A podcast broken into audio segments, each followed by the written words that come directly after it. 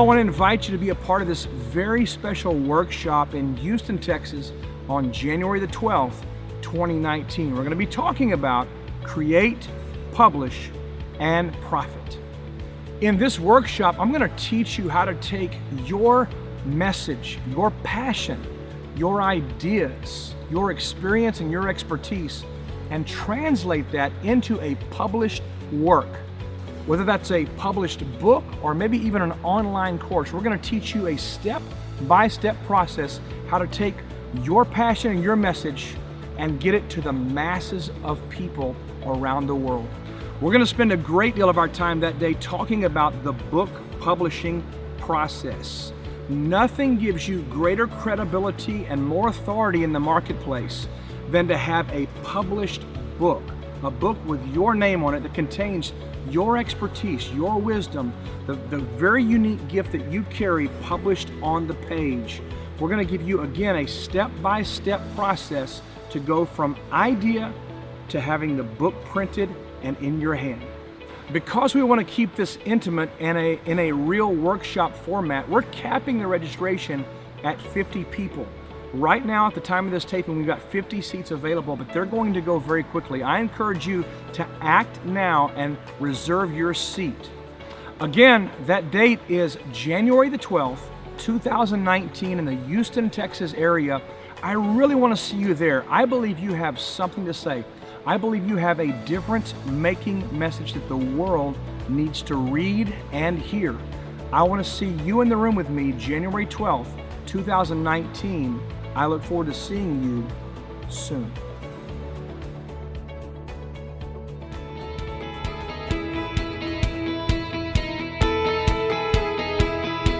I'm grateful you joined us today. We're talking about the power and the importance of relationships.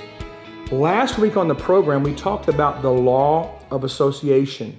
We talked about how when you become yoked up with an individual, their impetus, their desires, their plans, their attitudes directly affect whether or not you get where you're wanting to go. In fact, we looked at this ox and ass yoking piece that's so important in life. And we also talked about how you are the average of the five people you spend the most time with. And if you want to raise your averages, you've got to do some different things around those relationships that you presently have outside of your relationship with God, I think the most important thing in our life, the most important uh, area of success and happiness is going to be built around relationships.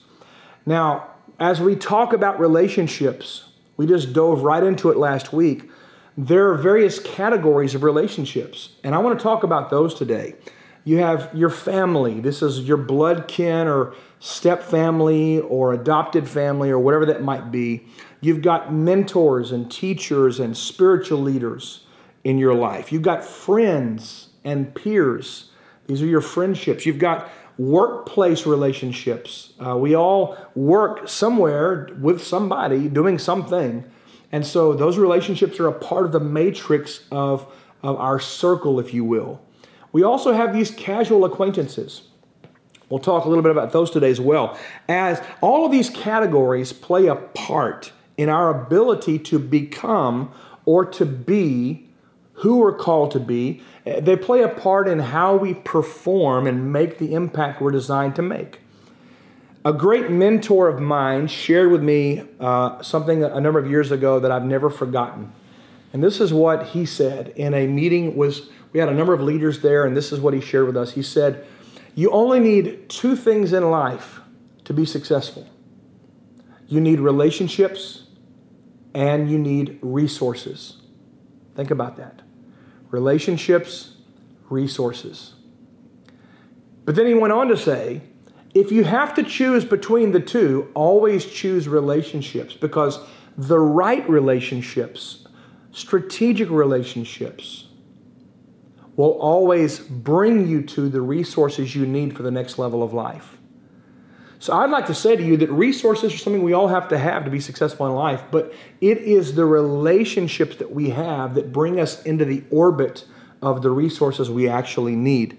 You can have all the money in the world, man. I, I know people that are very, very wealthy, but they're not satisfied. They're not happy. They're not content because they don't have good, healthy relationships.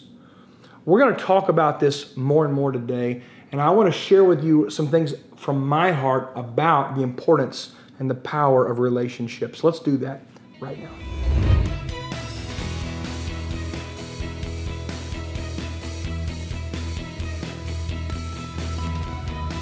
You know, the great book of wisdom, the great book of success, I call it the Bible, uh, emphasizes the importance of being connected.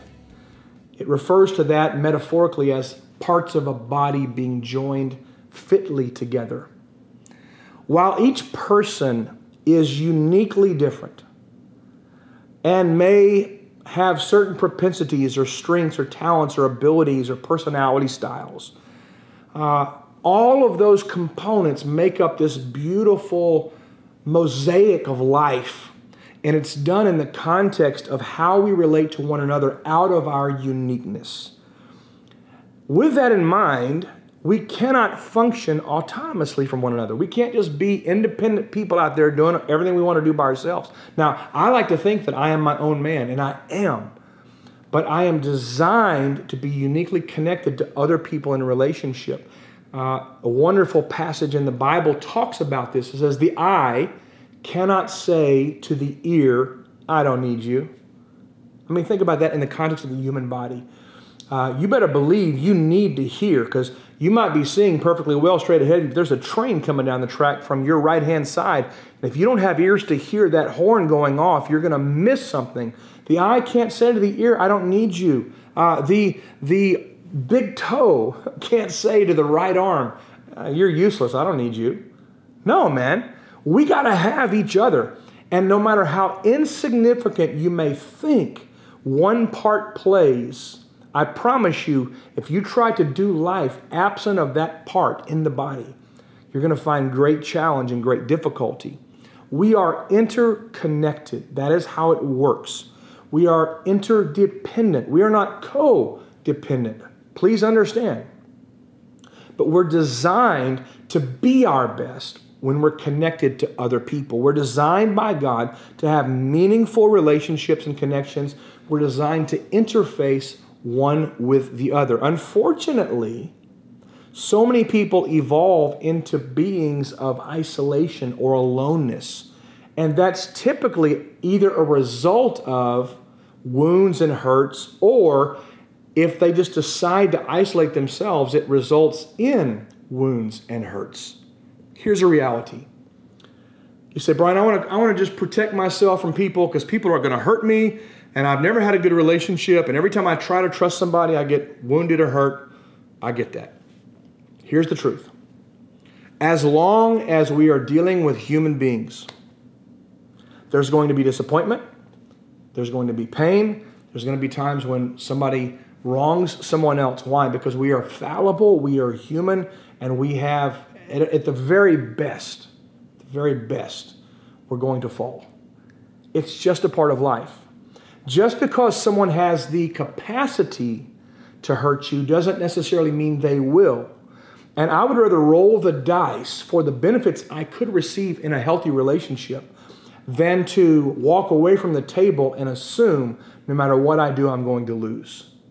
I promise you, nine times out of 10, maybe 99 times out of 100, you're going to reap the benefits of healthy relationships outside of hurt and wound.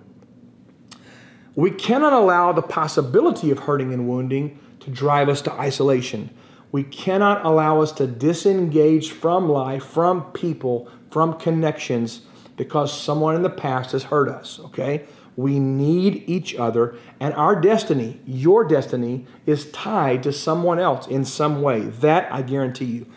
Now, to, to lay the right foundation for this, it's important that you know who you are because if you are unsure about your own identity, if, you're, if you lack confidence in your own person, then you're going to wind up uh, gravitating toward unhealthy codependent relationships because you're looking for something from someone else to complete you versus being a complete person in entering into a complete relationship. Very, very different. All right. Many times, however, we will connect with somebody and call them a friend, and they're merely an acquaintance. Okay? Uh, think about that. Now, don't get me started on Facebook and, and Instagram and all these other places, okay? But you got to know who you are, and then you have to also understand where each person you're in relationship fits within the matrix of relationships. So sometimes you might call somebody a friend who's just an acquaintance. Sometimes you may have known somebody for a very, very long time and you assume that relationship merits a certain label or category, but truly, the length of time you've known them hasn't consequentially meant deep, meaningful, heart level relationship either. Okay? You gotta know where people fit in the matrix. Now, I, I like to share something called the relationship circle, and you're gonna see this on your screen uh, in this video. And if you're listening by iTunes or Stitcher or one of those mediums, uh, you'll have to go online to our website at brianholmes.com forward slash 376 to see this. But I want you to understand that if you draw just concentric circles, about six or seven of them, and work from the inside out, like a target, but work from small circle, larger, larger, larger, so on.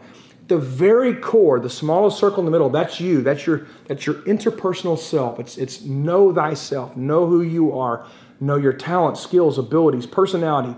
From a heart level, know who God has called you to be. That It begins there. The next circle out is family, okay? Now, I understand some of you are going, yeah, you don't know my family. My family's crazy, okay? I get it. We all, we, all of us got at least one crazy family member, right? I understand. But family, man, I tell you, family is important. How you related with your family growing up as a child, affects how you relate with people today. All those things. Family is that next circle out. The next circle beyond that is your close, intimate, covenantal friends. The next circle beyond that is acquaintances. This might be called your tribe. People that hang out, hang around. You don't necessarily do life with them, but they're there. They're present in your life. The next larger circle out from there is the crowd, okay? People may know who you are, and you may know who they are, and they're somewhere in this orbit, but there's no proximity really as far as closeness or intimacy. All right, none. And then way out there on the far outside is what the book of Proverbs calls enemies and fools. These are people that frankly don't give a rip about you, they don't care about your success, and they may look pretty on the outside, they may smile to your face, but at the end of the day, they're not going to help you. If anything, they may work against you, okay? So you have yourself, family, close friends, acquaintances, the crowd, and then you have enemies and fools. Now, if you understand these layers, all right, and if you begin to, to look at your life and the people that you hang out with, your friends, and begin to consider from a deep level where does each person in my life fit in this matrix? Are they truly a friend? Are they just an acquaintance? Are they uh, just a part of my tribe? You know, I, I have lots of people that follow my blog and my podcast, thousands. And I'm so grateful for that. I'm grateful to have that influence in somebody's life. But these aren't my friends. Now, I don't consider you an enemy or a fool, and, but, but there's a level of relationship we have that happens virtually that makes you a, a good relationship in my life, but we haven't taken it to the next step where you're now in my inner circle because we, we just don't have that proximity. You understand what I'm saying? You got to know where people fit. Are they just a part of the crowd in your life? Are they people who maybe at one time were for you, but now that you've decided to go to a different level, they resent the fact that you're going there? Now they're working against you, they're speaking against you. They're saying things like, Who does that person think they are? Right? Okay? It's very important to understand the value of relationships and that value is really defined in where you place them in the relationship matrix circle. If God brings someone into your life that's meant to be a true, deep friend, watch right here in this circle, and you keep them far on the outside out here, you kind of keep them at arm's length because you're not really sure you can trust them, you have missed the opportunity to receive the benefit and the blessing of what that person carries and what God intended to bring you by virtue of that relationship. Conversely, if you have somebody already in your inner circle and they're you like to keep them really close and The truth is, you call them a friend, you spend a lot of time with them, but really they're a crowd person. Well, now you're giving space and time and energy to a relationship in this category that is taking up space. And I hate to say it that way, but they need to be out here in the crowd and you relate to them from that perspective or the tribe.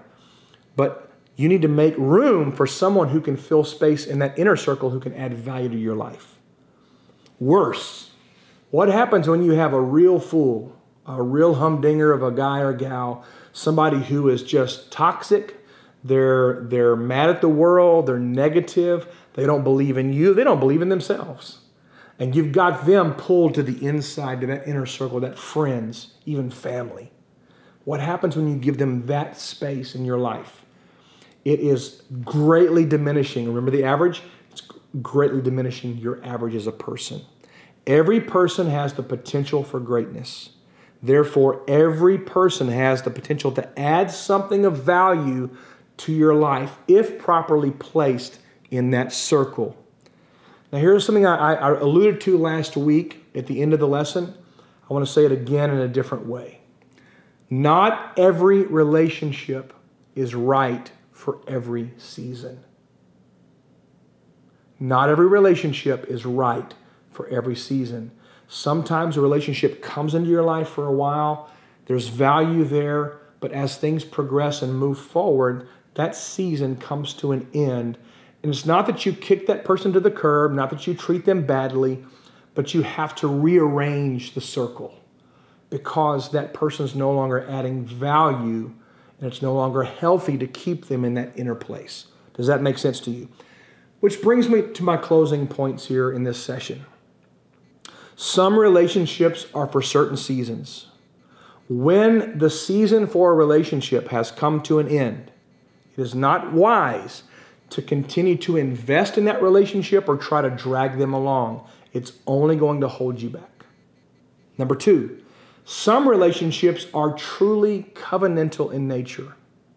They're meant for a lifetime. But those relationships change and develop and morph as time goes on. We'll talk more about that later. Some relationships are situational, they're provisional based on the job you're on or the contract you're working with or the business you're running, all right? Uh, or maybe even the church you attend. Some relationships are situational, and most times those relationships are temporary. Very important to know. Some relationships are strategic, and they have to do with your assignment. I, every new level God has taken me to, every time I have been graduated or elevated to a new level, it has always begun with the introduction of a new strategic relationship. You got to be aware of when those are happening because they're, they're indicators that you're going to the next place. Lastly, all healthy relationships are given by God to be mutually beneficial and for the common good. Next week, we're going to take this a step further because, as I've already mentioned, relationships do change, and I want to dive into the, the nuances and the things you can expect. What do you do when seasons are coming to an end or relationships are changing. How do you handle that? We're going to deal with that in our next session.